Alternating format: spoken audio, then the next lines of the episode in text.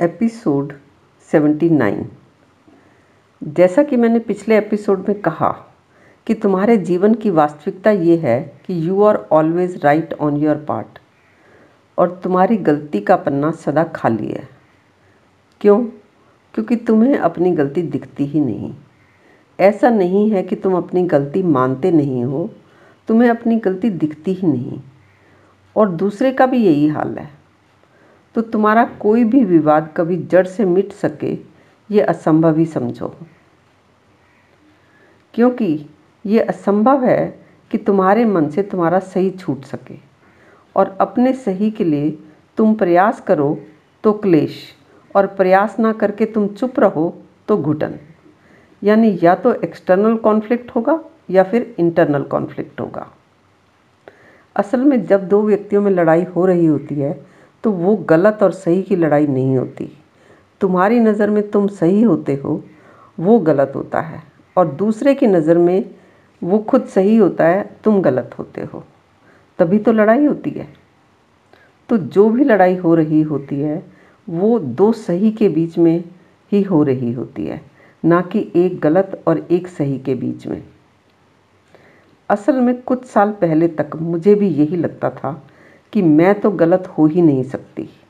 मुझे लगता था कि अगर मैं किसी को अपनी बातें बताऊँ तो कोई मुझे गलत नहीं कहेगा। और मैं अपनी ही बात कहने में इतनी मस्त और व्यस्त होती थी कि सामने वाले को देखती ही नहीं थी कि वो मेरी बातों के साथ एग्री कर भी रहा है या नहीं। मुझे पक्का पक्का पता होता था कि मैं एकदम सही हूँ और सारी गलती दूसरे की ही है। पर फिर मैंने जब समझा तो मुझे ये दिख गया कि सभी को ऐसा लगता है कि मेरी तो गलती है ही नहीं, सारी गलती सामने वाले की है। और ये सभी के मन में चलता है कि अगर वो सौ लोगों को अपनी बात बताए तो सब के सब उसी की बात को ही ठीक कहेंगे। ये अलग बात है कि कोई किसी को बता नहीं रहा। और ऐसा नहीं है कि लोगों ने ऐसा किया ही नहीं है। ऐसी हालत में जो पंच इकट्ठे होते हैं, वो ही इन मामलों में आपस में लड़ लेते हैं। लेकिन देखना ये है कि ऐसा होता क्यों है।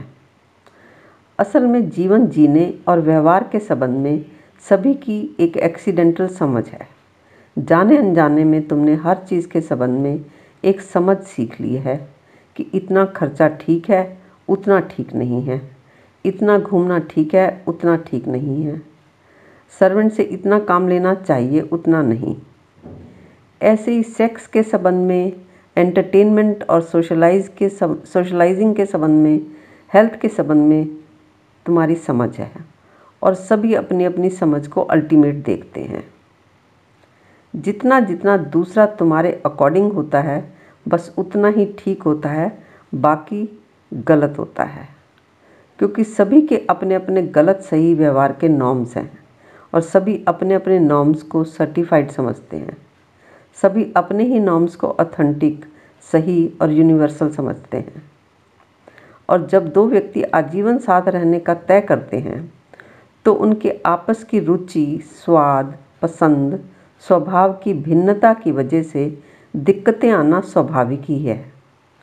स्वभाव की भिन्नता की वजह से जो दिक्कतें, मामूली सर्दी, ज़ुकाम, थकान या खरोंच की तरह तकलीफ़ देती हैं, वही दिक्कतें दूसरे को घटिया, बेवकूफ़, गलत समझने से गहरे घाव जैसी तकलीफ़ देती हैं। स्वभाव के फ़र्क से जो दिक्कतें आईं, वो खरोच की तरह थी। उस पर क्रोध, घृणा, बदले का नमक मिर्च या कूड़ा डालकर उसे तुमने घाव बना लिया। और क्रोध, घृणा, बदले, झगड़े आदि का आधार है तुम्हारी गलत सही की परिभाषाएँ तुम्हारे मन में संबंधों की परिभाषाएँ हैं। शादी की परिभाषा है कि शादी में ऐसा होना चाहिए, वैसा नहीं होना चाहिए।